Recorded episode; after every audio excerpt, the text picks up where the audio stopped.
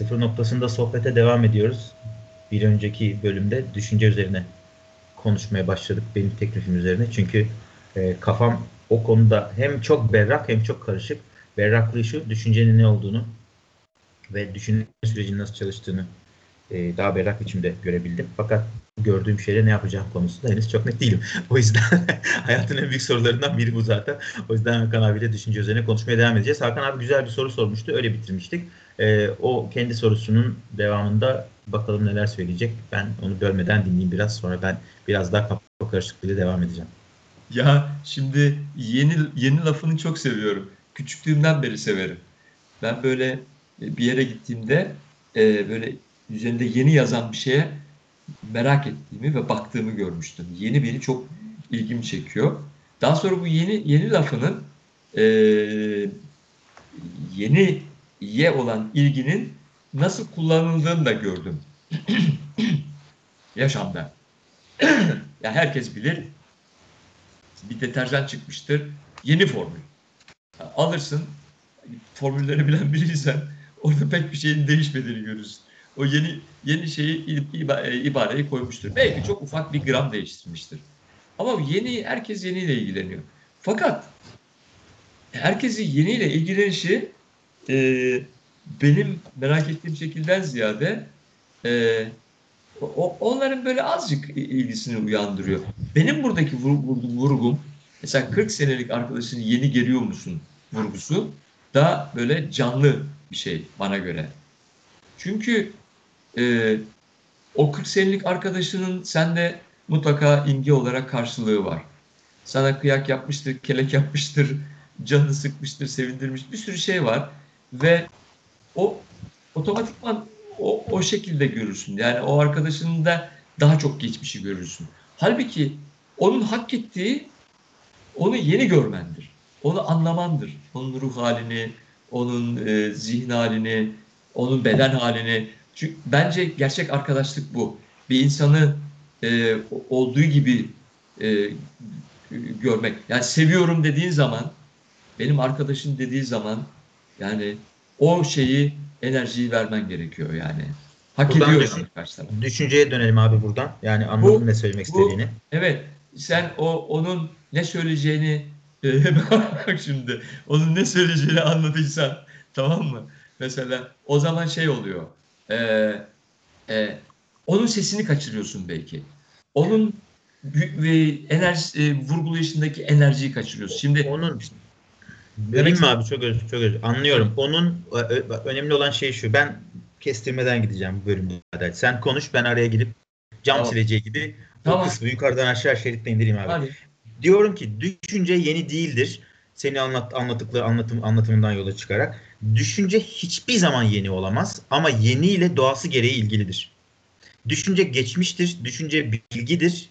Düşünce yani benim şu anda e, düşündüğüm, üzerine düşündüğümü zannettiğim şey yani Hakan'ı konuşurken, Hakan Hakan'ı dinlerken Hakan'a vereceğim cevap asla yeni olamaz. Çünkü Hakan'la ilgili geçmişimden gelmektedir. O yüzden sorduğun soru değerli. Gerçekten ben şu anda konuşurken ya da e, evet yani sen konuşurken e, ben seni, ben konuşurken sen beni her neyse birbirimizi yepyeni görebilir miyiz? İşte burası düşüncenin olmadığı bir alan. Evet. Yepyeni görebilir miyiz? Artı e, yepyeni görmezsek ne olur? Yani yepyeni görürsek ne olur, yepyeni görmezsek ne olur? Çünkü Peki, yepyeni görmezsek ne oluyor abi? Yepyeni görmezsen enerji kaybediyorsun. Yepyeni görmezsen sürekli hayal kırıklığına uğruyorsun. İşte enerji kaybediyorsun neticede. Üzülüyorsun, kızıyorsun, e, e, gereksiz yere kasılıyorsun, e, gereksiz açıklamalar yapıyorsun. Mutsuz oluyorsun, Tabii. mutsuz ediyorsun. Yani o sana ait olduğunu zannettiğin düşünceler içerisinde bir hayat yaşarken aslında başka yerlerden dış dünya ile etkileşimle birinin ses tonuyla birinin mimiğiyle kabul ettiğin, benimsediğin bir düşüncenin ve düşünce düşünce hareketinin tamamını hayatını yaşıyorsun. Yani aslında özgür olmuyorsun abi. Tabii ki tabii ki. Ee, bir kere zaten e, o şekilde dinlemenin tam adı kişisel dinleme.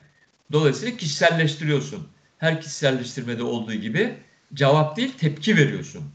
Yani bunların hepsi kişiselleştirdiğin andan itibaren yani onu dinlediğini zannettiğin oradaki bir tanıdık gelen kavram ya da mimik şu bu neyse etkiliyor kişiyi, kişiselleşiyor, oradan tepki veriyor.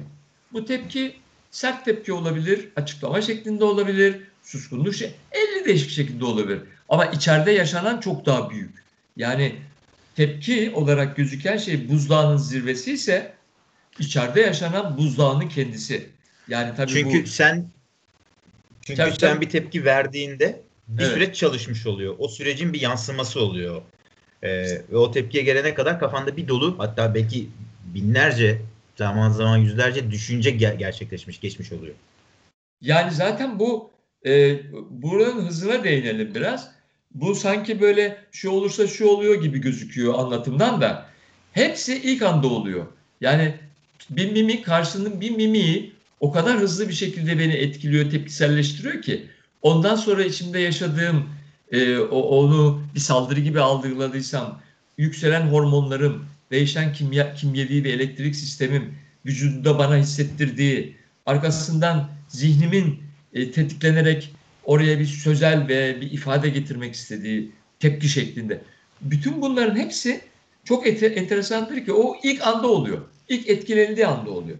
Diğerleri onun iz düşümü e, olması gereken reaksiyonlar yani. Ve tabii ki, Diğerleri o yani o devam et abi pardon. ve tabii ki bu iz düşümü ve e, süreç desek de orada yıkım devam ediyor yani. İlkinde bir yıkım yaşıyor insan. Daha ilkinde. İlk o andaki etkilendiği anda bir yıkım yaşıyor ve ondan sonra daha da büyütüyor o şeyi. Büyüte büyüte büyüte büyüte eziyor kendini yani. Kendini yani e, çok kısa bir örnek. Biri sana diyelim ki sen de adam mısın be dedi. Birden etkilendin. Adamım tabii dedim. Şimdi bak bu belki 3 saniyede oldu gibi gözüküyor ama sen de adam mısın deyinden etkileşin sürecin o, o an ve e, o anı incelersen o birse oradan hormon ve zihin olarak çıkan şey 5 oluyor. Yani sen toplamda onu söylediğinde ya da e, surat ifadesiyle bile yapsan 5-10 misli büyütüyorsun kendi içinde. Soru şu. Bu süreçleri, bu etkilenme süreçlerini nasıl kısaltabiliriz? Ee, yani çünkü düşünceden bahsediyoruz ya. Bunu yapan bize düşünceydi. Yani bizim o etkilenmemize sebep olan düşünce kısmıydı. Biraz buraya bakalım istiyorum. Çünkü diğerlerini e, çabuk düzeltmek yerine bu düşünce kısmının görülmesi çok önemli. Çünkü burada e, şu an mesela üzerinde durmak istediğim bir yer var. Benimseme denen bir yer var. Benimseme. Düşünceyi net düşünceyi netleştirdiğimizi düşünüyor musun abi? hayır, Benimsemeye hayır. geçmeden evvel. Ya bu zaten bizim böyle yapabileceğimiz kadar çok bir şey değil. Yani biz bunun hakkında konuşuyoruz oradan buradan. Yo yo hayır şu onu şu anlamda söyledim. Hani düş- düşünce e, bir, bir, bir, pasaja girdin orada düşünceyle başladın. Hani eğer orayı tamamladığını düşünüyorsan benimseme kısmına gelelim. Yani Yok ben benim konuşmalarımın hep öyle bir tamamlayıcı özelliği olduğunu düşünmüyorum ben. Ben de yani konuşuyorum yani. Yani kafalar gidiyor. yani bu, bu araya girme sebebim şuydu hani bir önceki e, kayıtta Hangisi? söyledim yani iki tane oradan devam edeyim. Yo yo sen sen devam et abi yok sen Yok, benimsemeye girecektin Ben, oradan. Ben ama or- hissettiysen söyle nereden? Nereden? Hayır, hayır abi öyle hissetmek anlamında değil abi. Yani o, o anlamda söylemedim onu ben. Yani e, iki birinci de söyleme, söyledim ya başta hani iki tuhaf insan tuhaf tuhaf konularda tuhaf tuhaf konuşuyorlar gibi bir, bir durum oluşuyor bazen gerçekten. Zaten öyle. Hani bir E işte evet zaten öyle. E, hani şey olmasın. E, yani şöyle ne bak. konuşuyor bu insanlar? Peki e, demek ki belki devam et abi. Benim, olmadı. benim, benim, benim, Ee, yani şimdi bu benimseme noktası e, düşünceyi görmeyi zaten mecburi kılıyor. Eğer ki e, bu- burada burası anlaşılırsa yani e, benim gayretim o.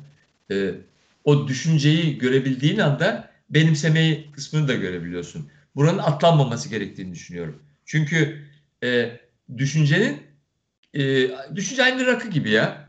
Aynı alkollü bir şey gibi. Ee, bu hiçbir kimseye zararı yok ki içmediği müddetçe. Yani ne zararı var? Rakı saldırmıyor ki, eroin saldırmıyor ki insanlara. Değil mi? Onu kullanan insan e, nasıl kullandığına bağlı olarak e, bir etkileşime giriyor. Düşünce de sen onu nasıl kullandığına bağlı olarak bir etkileşime giriyor. Biz dedik ya düşünceyi o objektif anlamda, akılcı anlamda kullanabilir miyiz de dedik ya bir ara. Yani biz düşünceyi e, tespit edip bu işte virüs onu yok edelim gibi bir şey konuşmuyoruz. Düşünce nedir ve ne, ne zararı olabilir? Düşünceye kapılınca ne oluyor? Kapılmazsan ne oluyor? Şimdi oraları konuşuyoruz. Yoksa hani düşüncenin ne olduğunu açıklamak çok kolay işte. içeride e, geçmişin bir yansıması oluyor. O Evet. ona o- o- onu seslendirip onun onunla yürümeye devam edersen sen başka düşünceler yansıması da oluyor. Dolayısıyla düşünsel bir hayat yaşıyorsun ve kişiselleştirilmiş Bu bir bana- hayat yaşıyorsun. Öyle değil mi? Ee, Yani şöyle bir şey söylemek şöyle, be- benim dinliyorum. sesim geliyor mu abi benim? Geliyor. Heh, tamam. Ee, şey gibi oldu. Ee, Sesim gelmiyor gibi hissettim. Ee, noktada şunu söylemek zorunda hissediyorum. Öyle bir içgörü geldi. Tekrar bu düşünce üzerine konuşurken e, pek çok özellikle Batı öğretisinin e, insanlara belki bilinçli olarak belki de bazen subliminal biçimde vermeye çalıştıkları bir mesaj var. Düşünceyi durdurmak, düşünceleri yönetmek, düşünceleri susturmak. E, aslında böyle bir şey yok. Yani düşünceler hep var olmaya devam edecekler. Tabii. Senin söylediğin şey üzerine bunun altını çizmek istedim. Ee, bakın bu hakikaten çok önemli. Ee, birisi sizin karşınıza gelip e, düşüncelerini durdurabilirsin, düşüncelerini yönetebilirsin, düşüncelerini öldürebilirsin falan dediğinde bilin ki ya paranızı almak istiyordur ya da sizi etkilemek Evet. istiyordur. Çünkü böyle bir şey mümkün değil. Ama burada ara- aradığımız bir arayış içinde olduğumuz hikaye şu e, muhtemelen. E, düşüncenin ne olduğunu ve bize ne yaptırdığını, bize nasıl bir hayat yaşattırdığını anladığımızda onunla ilişkimiz kendiliğinden değişiyor zaten. Kesinlikle. Yani e, ayaklarını daha sağlam basarak e, yaşıyorsun. Yetişkin oluyorsun, adam oluyorsun. Öbür türlü e, e, maalesef bu lafı kullanmak zorundayım. Kendim için de geçerli. E, çocukça kalıplar devam ediyor. Yani çocuk çocukça kalıplar devam ediyor derken sadece etkilenme, tepkiselleşme anlamında değil, e, ifade tarzı da güdük kalıyor. E, çünkü bu kendi enerjisiyle e, bizim çocukluğumuzdan gelen gelen şartlanmayla olan bir şey. Bu bizim yaşam realitemiz. Ve ululaştırılan da bir şey. Yani bilgi nasıl ululaştırılmışsa bugün düşünce de bir o kadar ululaştırılıyor. Tabii abi hemen aklıma gelen bir şey söylüyorum mesela. E, aptal mısın sen? Düşünemiyor musun? Aynen. Ne kadar diye düşüncesizsin. hemen. Mesela Ne kadar bak, düşüncesizsin. ne kadar düşüncesizsin esasında güzel bir şey o- olabildiğince az düşünceye sahip olmak tamam mı? Ye- yeniyi görebilmek için. Ama e, bunun için başka kelime yok mu yani? Düş- düşün yani düş- düşüncesizliği şöyle söylüyor. Ne kadar duyarsızsın esasında demek. Ne kadar mı? aptalsın demek istiyor aslında. E, bak onu da söylüyor ama bak yani duyarsız olduğundan şikayet ediyor senin. E, evet duyarsızsan bakabilirim ama bunu düşünceyi kullanarak söyleyince ne kadar düşüncesizsin e, düşüncesiz olmanın kötü olduğu vurgulanıyor. Onu demek istiyorum. Başka bir bir başka bir örnek geliyor aklıma. E, sen beni hiç düşünmüyorsun. Mesela yine Ha. orada da duyarlılıkla ilgili. Daha Aynen. doğrusu önemsemekle, değer vermekle ilgili bir şey Aynen. var. Yani Sen- aslında oradaki sen ifade sen beni hiç. Sen beni önemsemiyorsun dese ya da sen sen beni görmüyorsun. değer vermiyorsun. Sen beni görmüyorsun, algılamıyorsun dese. Çünkü doğrusu o. Sen beni yeni olarak görmüyorsun. Sen kafandaki bir kalıpla görüyorsun beni. Bir kavramla görüyorsun. Sen beni ya da e, bir eşyalaştırarak görüyorsun. Ben de bir canım. Ben de bu hayata bir deneyimlemeye gelmişim. E, benim de kendi formatım var, kendi e, yetiştirilişim var ve oradan devam ediyorum. Dolayısıyla sen benim anımı görebilirsen sen benim sevgilimsin, arkadaşımsın. Ama bunu, bundan şikayetçi olan öbürünü görmüyor bak şimdi. Berbat olan durum bu. Öbürü de O- diyor ki sen de beni görmüyorsun O kardeşim çok diyor. tabii o, onu onu onu belki bir sonraki bölümde konuşalım abi. Burada son Tabii, birkaç tabii. dakikamızı dü- düşünce şeyinde bağlamında kalalım. Yani bunlar Ee, herkes kendi düşüncesinden dolayı olan bir şey ve kullanılan Çünkü her- bundan. Evet bu yani herkes e, güzel bir şey söyledin. Oraya bir parantez açacağım. E, düşüncelerin bizim hayatımızı bu kadar zorlaştırmasının aslında karmaş, karmaşıklaştırmasının diyeyim daha doğru bir tabir yok. Karmaşıklaştırmasının temel sebebi düşüncelerimizin bizim olduğunu zannediyoruz. Yani Evet. bize ait olduklarını, öznel ve biricik olduklarını zannediyoruz. Yani düşündüğünü zannediyorsun. Tekrar edeceğim, tekrar edeceğim burada.